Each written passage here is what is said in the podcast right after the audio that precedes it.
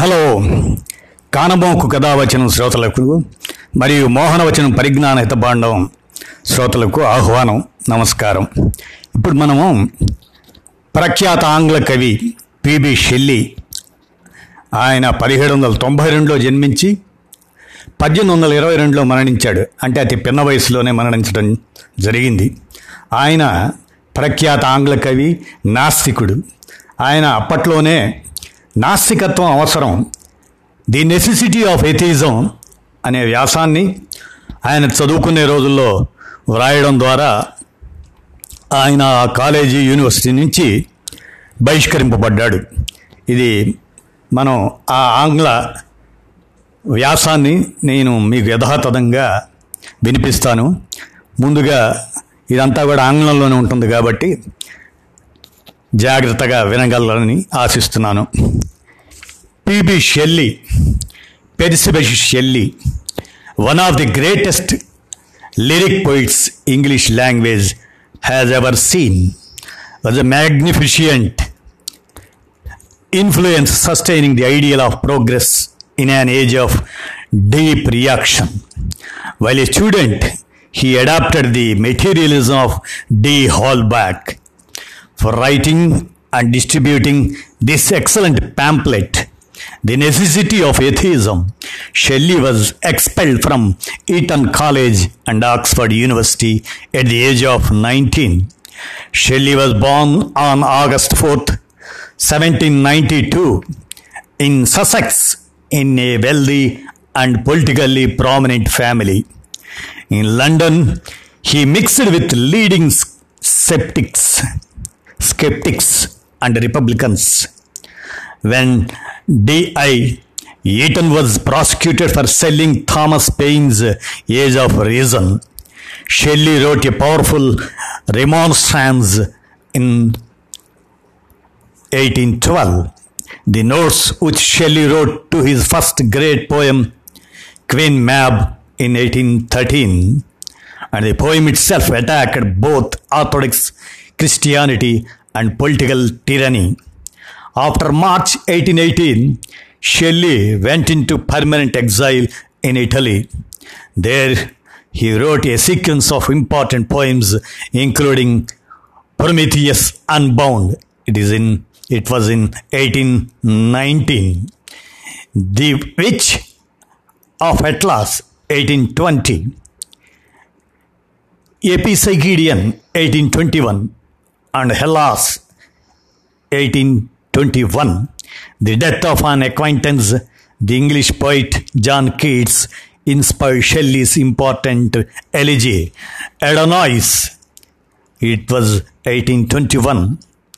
On July 8, 1822, Shelley drowned during a storm while sailing near Leghorn, Italy, at the age of 30.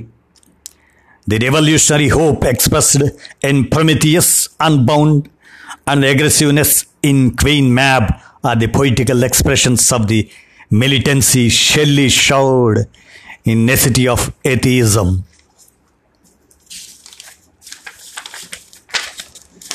Freedom fighters the world over have paid glowing tributes to Shelley. We should specifically remember Shelley once again during the Golden Jubilee celebration of Indian independence, because both Gandhi and Jawaharlal Nehru quoted Shelley's famous lines during Quit India movement. Even today, Shelley is the most popular poet not only in European countries but also in Asia, America and Africa. Whenever people are fighting for freedom against slavery, serfdom, and exploitation, Shelley's immortal verses are quoted in workers' and peasants' rallies. Today, Shelley's writings are relevant not only as a pioneer of human rights, but also as a poet who in thought, word, deed stood for liberty, equality, and fraternity. He never reconciled his juvenile revolt against established religion, nor did he repent for his apostasy, his nationalism, atheism, and equality, which made him the revolutionary poet of all times. Shelley heralded the dawn of the vindication of the rights of woman, he told, "Can men be happy where woman is a slave?" Shelley's political philosophy heralded not only democratic rights, but also on economic equality in a new order, which he envisaged as early as in Queen Mab. Let us therefore hail him as the morning star of human rights. Marx has said that Shelley was essentially a revolutionist and the forerunner of socialism. Byron described him as a perfect gentleman. He was termed as the people's poet. Shelley passionately appealed to the workers to resist oppression and liberate themselves from the shackles of poverty and misery imposed by the unjust economic system. Shelley denounced the exploitation of the many by few, the perpetuation of maldistribution of wealth by the vested interests, the conspicuous consumption of the rich, and the use of state apparatus for keeping down the masses in submission and object poverty and misery. Shelley's quotations. Man raised the imaginary colossus of the divinity. If ignorance of nature gave birth to gods, knowledge of nature is made for their destruction. All religious nations are founded solely on authority, and their authority founded God.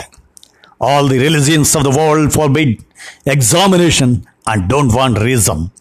Superstition destroys reason and erects itself into a tyranny over the understandings of men. Every reflecting mind must acknowledge that there is no proof of the existence of God. God is an hypothesis, and as such stands in need of proof. There is no real wealth but the labor of man. If God is everywhere, why erect temples to him? Now, the essay, The Necessity of Atheism. There is no God. This negation must be understood solely to affect a creative deity. The hypothesis of pervading spirit, co-eternal with the universe, remains unshaken. A close examination of the validity of the proofs adduced to support any proposition is the only secure way of attaining truth, on the advantages of which it is unnecessary to descant. Our knowledge of the existence of a deity is a subject of such importance that it cannot be too minutely investigated. In consequence of this conviction, we proceed briefly and impartially to examine the proofs which have been adduced. It is necessary first to consider the nature of belief. When a proposition is offered to the mind, it pursues the agreement or disagreement of the ideas which it is composed. A perception of their agreement is termed belief. Many obstacles frequently prevent this perception from being immediate. These the mind attempts to remove in order that the perception may be distinct. The mind is active in the investigation in order to perfect the state of perception of the relation which the component ideas of the proposition bear to each, which is passive. The investigation, being confused with the perception, has induced many falsely to imagine that the mind is active in belief, that belief is an act of violation, in consequence of which it may be regulated by the mind. Continuing this mistake, they have attached a degree of criminality to disbelief, of which in its nature it is incapable, it is equally incapable of merit. Belief then is a passion, the strength of which, like every other passion, is in precise proportion to the degree of excitement. The degrees of excitement are three. The senses are the source of all knowledge to the mind. Consequently, their evidence claims the strongest assent. The decision of the mind, founded upon our own experience, derived from these sources, claims the next degree. The experience of others, which addresses itself to the former one, occupies the lowest degree. A graduated scale on which should be marked the capabilities of propositions to approach to the test of the senses would be a just barometer of the belief which ought to be attached to them. Consequently, no testimony can be admitted which is contrary to reason. Reason is founded on the evidence of our senses. A brief proof may be referred to one of these three divisions. It is to be considered what arguments we receive from each of them, which should convince us of the existence of deity. First, the evidence of the senses. If the deity should appear to us, if he should convince our senses of his existence, this revelation would necessarily command belief. Those to whom the deity has thus appeared have the strongest possible conviction of his existence. But the God of theologians is incapable of local visibility. Second reason, it is urged that man knows that whatever is must either have had a beginning or have existed from all eternity. He also knows that whatever is not eternal must have had a cause. When this reasoning is applied to the universe, it is necessary to prove that it was created. Until that is clearly demonstrated, we may reasonably suppose that it has endured from all eternity. We must prove design before we can infer a designer.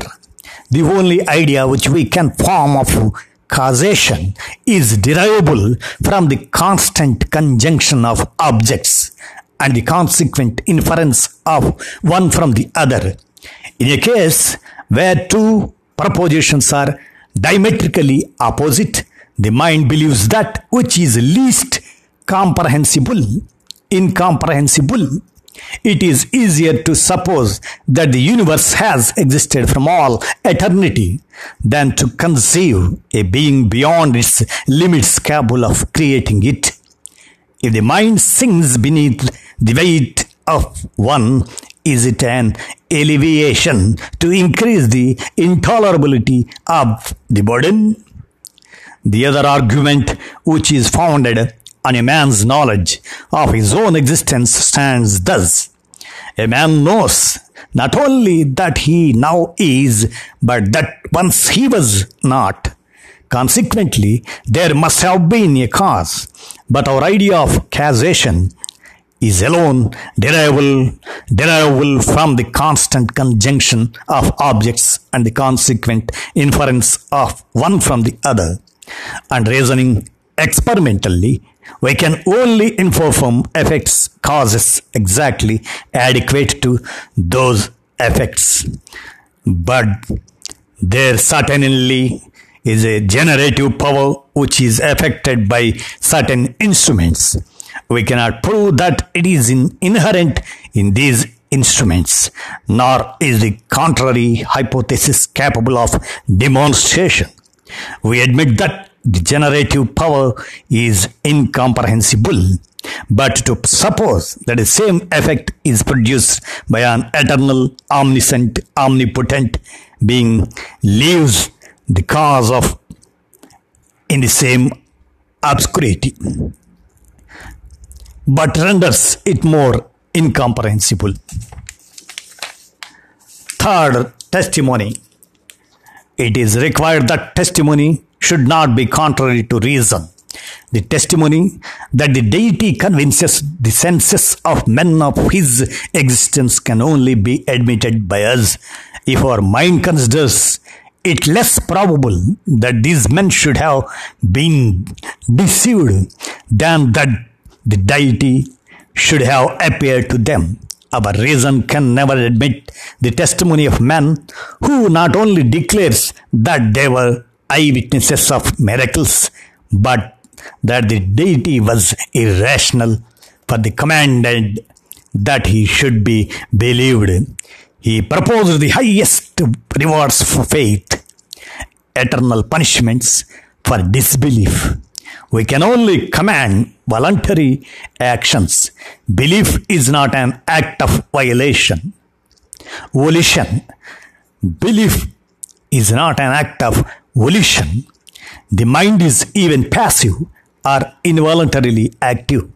From this, it is evident that we have no sufficient testimony, or rather that testimony is insufficient to prove the being of a God. It has been before shown that it cannot be deduced from reason. They alone, then, who have been convinced by the evidence of the senses can believe it. Hence, it is evident that having no proofs from either of the three sources of conviction, the mind cannot believe the existence of a creative God. It is also evident that as belief is a passion of the mind, no degree of criminality is attachable to disbelief, and that they only are reprehensible who neglect to remove the false medium through which their mind views any subject of discussion. Every reflecting mind must acknowledge that there is no proof of the existence of a deity. God is an hypothesis, and as such stands in need of proof. The onus probandi rests on the theist.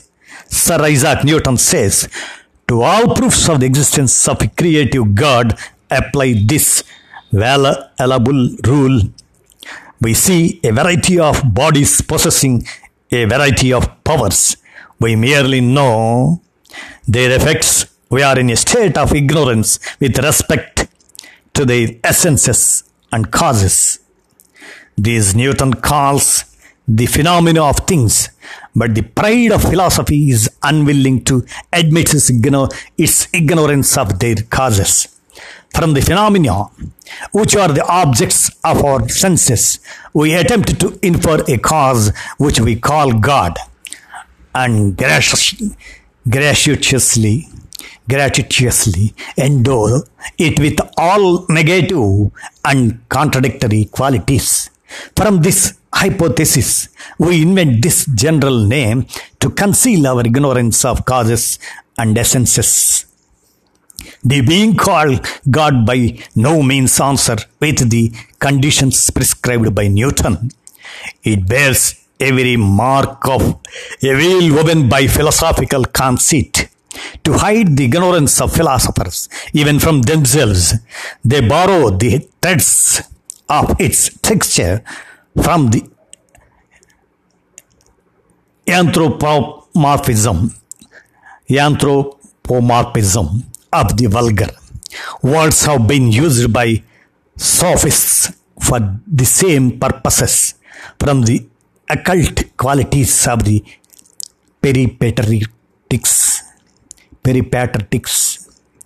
to the effluvium of Boyle and the serenities of nebula of Herschel.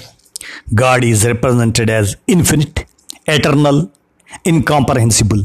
He is contained under every predicate in none that the logic of ignorance could fabricate. Even his worshippers allow that it is impossible to form any idea of him. They exclaim with the French poet Lord Bacon says that atheism leaves to man reason, philosophy, natural piety, laws, reputation, and everything that can serve to conduct him to virtue. But superstition destroys all these and erects itself into a tyranny over the understandings of men. Hence, atheism never disturbs the government, but renders man more clear-sighted, since he sees nothing beyond the boundaries of the present life.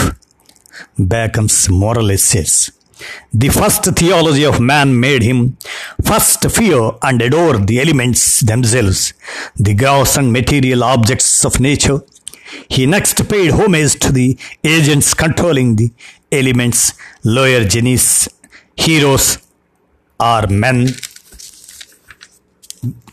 gifted with great qualities. By force of reflection, he sought to simplify things by submitting all nature to a single agent, spirit or universal soul, which gave movement to nature and all its branches. Mounting from cause to cause, mortal man has ended by seeing nothing, and it is in the obscurity that he has placed his God.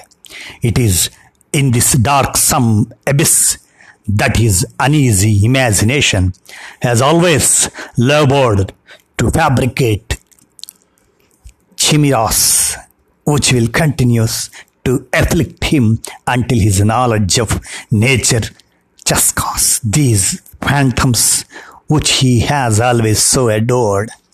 If we wish to explain our ideas of divinity, we shall be obliged to admit that by the word God, man has never been able to designate but the most hidden, the most distant, and the most unknown cause of the effects which he saw. He has made use of his word only when the play of natural and known causes ceased to be visible to him. As soon as he lost the thread of these causes, or when his mind could no longer follow the chain, he cut the difficulty and ended his researches by calling God the last of the causes, that is to say, that which is beyond all causes that he knew. Thus he but assigned a vague denomination to an unknown cause, at which his laziness or the limits of the knowledge forced him to stop. Every time we say that God is the author of some phenomena, that signifies that we are ignorant of how such phenomena was able to operate by the aid of forces or causes that we know in nature. It is thus that the generality of mankind, whose lot is ignorance, attributes to the divinity not only the unusual effects which strike them, but moreover the most simple events, of which the causes are the most simple to understand by whomsoever is able to study them. In a word, man has always respected unknown causes, surprising effects that his ignorance kept him from unraveling. It was on this debris of nature that man raised the imaginary colossus of the divinity. If ignorance of nature gave birth to gods, knowledge of nature is made for their destruction.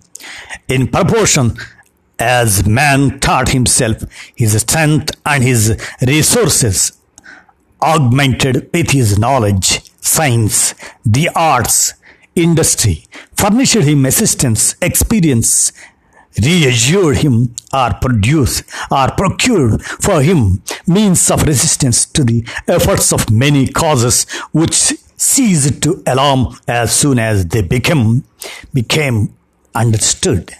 In a word, his terrors dissipated in the same proportion as his mind became enlightened. The educated man ceases to be superstitious. It is only by hearsay, by word or mouth passed down from generation to generation, that whole peoples adore the God of their fathers and of their priests, authority, confidence, submission, and custom with them take the place of conviction or of proofs. They prostrate themselves and pray because their fathers taught them to prostrate themselves and pray. But why did their fathers fall on their knees? That is because in primitive times, their legislators and their guides made it their duty. Adore and believe, they said, the gods whom you cannot understand. Have confidence in our profound wisdom. We know more than you about divinity. But why should I come to you? It is because God willed it thus. It is because God will punish you if you dare resist. But this God is not he. Then the thing in question. However, man has always travelled in this vicious circle. His slothful mind has always made him find it easier to accept the judgment of others. All religious nations are founded solely on authority. All the religious are of the world forbid examination and do not want one to reason. Authority wants one to believe in God. This God is himself founded only on the authority of a few men who pretend to know him and to come in his name and announce him on earth. A God made by man undoubtedly has need of a man to make himself known to man. Should it not, then, be for the priests, the inspired, the metaphysicians that should be reserved the conviction of the existence of a God, which they nevertheless say is so necessary for all mankind? But can you find any harmony in the theological opinions of the different inspired ones or thinkers scattered over the earth? They themselves, who make a profession of adoring the same God, are they in agreement? Are they content with the proofs that their colleagues bring of his existence? Do they subscribe unanimously to the ideas they present on nature, on his conduct, on the manner of understanding his pretended oracles? Is there a country on earth where the science of God is really perfect? Has this science anywhere taken the consistency and uniformity that we see the science of man assume even in the most futile crafts, the most despised trades? These words, mind, immateriality, creation, predestination, and graceless mass of subtle distinctions with which theology is everywhere filled, these so ingenious inventions imagined by thinkers who have succeeded one another for so many centuries have only, alas, confused things all the more, and never has man's most necessary science up to this time acquired the slightest fixity. For thousands of years, the lazy dreamers have perpetually relieved one another to meditate on the divinity, to divine his secret will, to invent the proper hypothesis, to develop this important enigma. Their slight success has not discouraged the theologically vanity. One always speaks of God. One has his throat cut for God. And this sublime being still remains the most unknown and the most discussed. Man would have been too happy if limiting himself to the visible objects which interested him, he had employed to perfect his real sciences, his laws, his morals, his education. One half the efforts he has put into his researches on the divinity, he would have been still wiser and still more fortunate if he had been satisfied to let his jobless guides quarrel among themselves, sounding deaf's capable of rendering them dizzy, without himself mixing in their senseless disputes. But it is the essence of ignorance to attach importance to what which it does not understand. Human vanity is so constituted that it stiffens before difficulties. The more an object conceals itself from our eyes, the greater the effort we make to seize it, because it pricks our pride, it excites our curiosity, and it appears interesting. In fighting for his God, everyone, in fact, fights only for the interests of his own vanity, which of all the passions produced by the mal-organization of society is the quickest to take offense and the most capable of committing the greatest follies. If leaving for a moment the annoying idea that theology gives of a capricious God, whose partial and despotic decrees decide the fate of mankind, we wish to fix our eyes only on the pretended goodness, which call men, even trembling before this God, agree in ascribing to him, if we allow him the purpose that is lent him of having worked only for his own glory, of exacting the homage of intelligent beings, of seeking only in his works the well-being of mankind. How reconcile these views and these dispositions with the ignorance truly invincible in which this God, so glorious and so good, leaves the majority of mankind in regard to God himself? If God wishes to be known, cherished, thanked, why does he not show himself under his favorable features to all these intelligent beings by whom he wishes to be loved and adored? Why not manifest himself to the whole earth in an unequivocal manner, much more capable of convincing us that these private revelations, which seem to accuse the divinity of an annoying partiality for some of his creatures, the all-powerful, should he not have more convincing means by which to show himself to man than these ridiculous metamorphoses,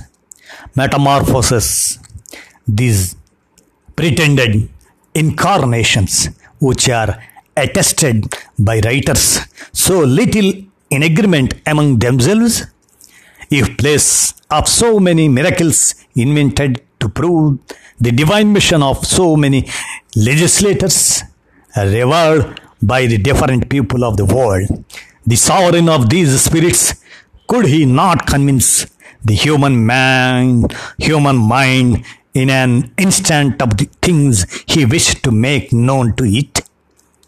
Instead of hanging the sun in the vault of the firmament, instead of scattering the stars without order, and the constellations which fill space, would it not have been more in conformity with the views of a God so jealous of his glory and so well-intentioned for mankind, to write in a manner not subject to dispute his name, his attributes, his permanent wishes, in effaceable characters equally understandable to all the inhabitants of the earth? No one would then be able to doubt the existence of God, of his clear will, of his visible intentions. Under the eyes of this so terrible God, no one would have the audacity to violate his commands. No mortal would dare risk attracting his anger. Finally, no man would have the effrontery to impose on his name or to interpret his will according to his own fancy. In fact, even while admitting the existence of the theological God and the reality of his so discordant attributes which they impute to him, one can conclude nothing to authorize the conduct or the cult which one is prescribed to render him theology is truly the sieve of the Danaides. By dint of contradictory qualities and hazard assertions it has, that is to say, so handicapped its good that it has made it impossible for him to act. If he is infinitely good, what reason would we have to fear him? If he is infinitely wise, why should we have doubts concerning our future?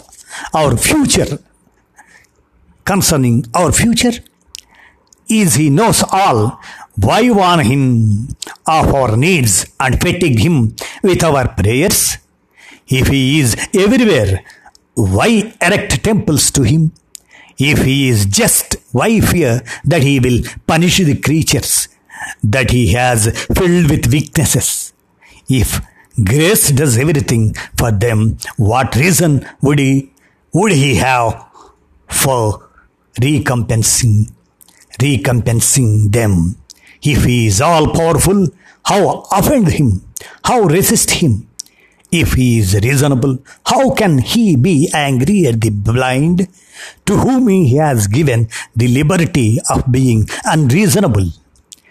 If he is immovable, by what right do we pretend to make him change his decrees? If he is inconceivable, why occupy ourselves with him? If he has spoken, why is the universe not convinced? If the knowledge of God is the most necessary, why is it not the most evident and the clearest? Systeme de la Nature, London, 1781.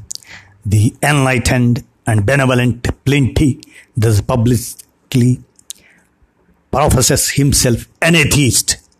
The consistent Newtonian is necessarily an atheist. See Sir W. Drummond's Academical Questions, Chapter 3rd. Sir W. seems to consider the atheism to which it leads as a sufficient presumption of the falsehood of the system of gravitation, but surely it is more consistent with the good faith of philosophy to admit a deduction from facts than an hypothesis incapable of proof, although it might militate with the obstinate preconceptions of the mob. Had this other, instead of envying against the guilt and absurdity of atheism, demonstrated his falsehood, his conduct